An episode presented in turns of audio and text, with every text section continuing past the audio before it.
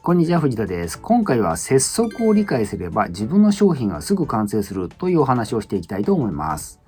私は副業をお勧めする理由を複数収入源を持つことであるとお伝えしています。えー、具体的にはですね、あなたの持つノウハウをオンライン講座というコンテンツにすることをお勧めしていて、それをですね、実現するための方法をまとめた教材を無料で公開しています。教材についてはですね、動画の説明欄から辿ってぜひご覧ください。ただ、この教材があってもですね、なかなか自分の商品を完成させられない人の方がですね、圧倒的に多いんですね。今回はその完成させられない人のためにお伝えする内容です。はい、今回の動画でお伝えする内容です。節則に行動して自分の商品を持つ。ビジネスにおける節則の意味。完璧主義はビジネスの敵。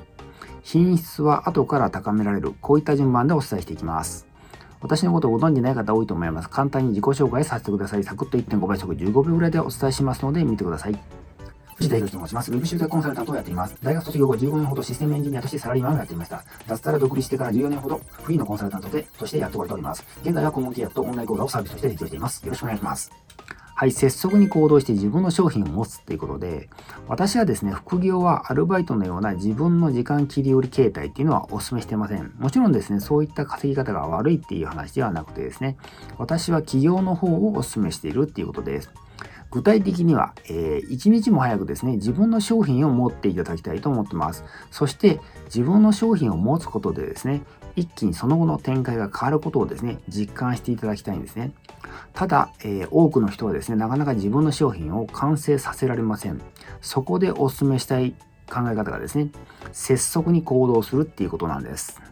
はい、ビジネスにおける節則の意味っていうことで、節則とはですね、出来上がりが下手でも仕事は早いことという意味なんですね。ですから、ネガティブな意味で使われることが多い言葉です。ただ、過去の戦争の時代にはですね、ポジティブな意味でも使われていました。中国の古典、孫子に書かれた孫子の兵法はですね、えー、今現在もですね、多くのビジネスマンにですね、ビジネスの指南書として使われているぐらいです。この孫子にはですね、えー、こういう言葉があります。兵は節則を尊ぶっていうふうに書かれてるんですね。これはですね、作戦を練るのに時間をかけるよりも、少々まずい作戦でも素早く行動して勝利を得ることが大切であるっていう考え方なんですね。これをビジネスに当てはめると、企画に時間をかけすぎずに実行に移して結果を出すことを目指すという意味に取れると思います。この考えのいいところというかですね、この方針でやるべき理由はですね、企画に時間をかけてもですね、成功する確率が上がらないっていうことにつきます。ビジネスをですね、自分で企画して実行したことがですね、一度でもある方ならですね、この考え方にはですね、同意してもらえると思うんですね。これはですね、実社会においては何事もそうなんですけど、ビジネスにおいてもですね、実行してですね、実行に移して初めてですね、分かることの方が多いからなんですね。ビジネスはですね、スピードが命って言われるゆえんもここにあるのかもしれません。自分の商品を作る場合においてはですね、思い入れが強くなってですね、完璧主義が邪魔をします。そこでこの節則さがですね、非常に効果的に機能するんです。はい、完璧主義はビジネスの敵っていうことで、事実多くのビジネスパーソンはですね、完璧主義で遅くなるよりは ななじゅっパーセント の完成度でも早く仕上げる方がいいっていう意見を持っているそうです。もう私も全く同じ意見です。節則にですね、行動できない完璧主義っていうのはですね、ビジネスにおいてはですね、最悪と言えるんじゃないでしょうか。完璧主義な人をですね、言うなれば、石橋を叩いて叩き割って渡れない人のことじゃないでしょうか。仮にですね、時間をじっくりかけてか、かけてですね、ようやく動いたとしてもですね、そもそもの想定と違っていて、それまで練りに練った構想が全く無意味だったっていうことはですね、現実社会ではよくあります。完璧主義な人はですね、これの繰り返しで、時間をかける割には失敗体験ばかりがですね、積み重なってしまって、どんどん身動きが取れないっていうですね、パターンにはまる人が多いんです。そもそも節則な仕事をですね、ひゃくてん満点で表現するなら、点数としてはですね、私はななじゅってんぐらいだと思ってます。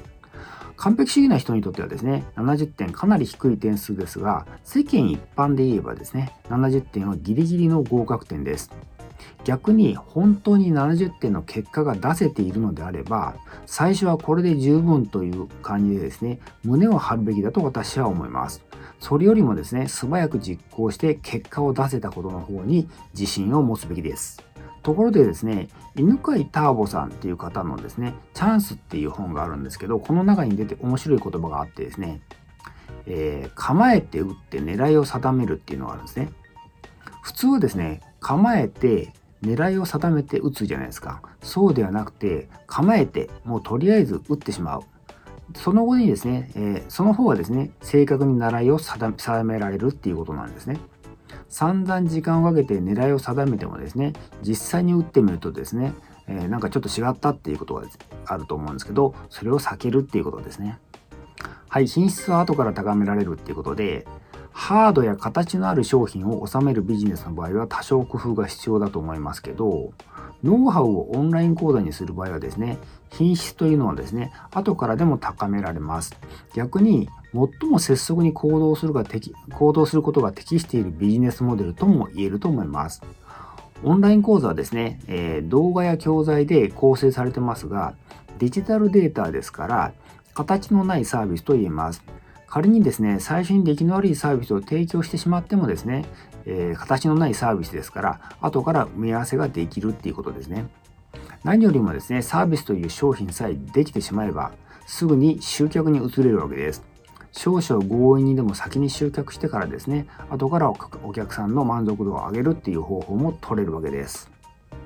そして完璧主義な人はですね、実践してそこそこの結果が出たらですね、えー、その後にですね、その完璧主義というですね、大才能を使ってですね、品質を最高まで高めてですね、えー、お客様を満足させてあげればいいんじゃないかと思います。はい、副業への一言っていうことで、ぜひとも一日も早くあなたの持つノウハウをオンライン講座という商品として作っていただきたいです。販売できる商品にしてしまえばですね、えー、その後の展開は一気に変わります。逆に言えばですね、この商品がないと何も始まりません。商品さえあればですね、それを売るモチベーションが上がります。セールスレターの書き方をですね、学ぼうという気にもなるかもしれません。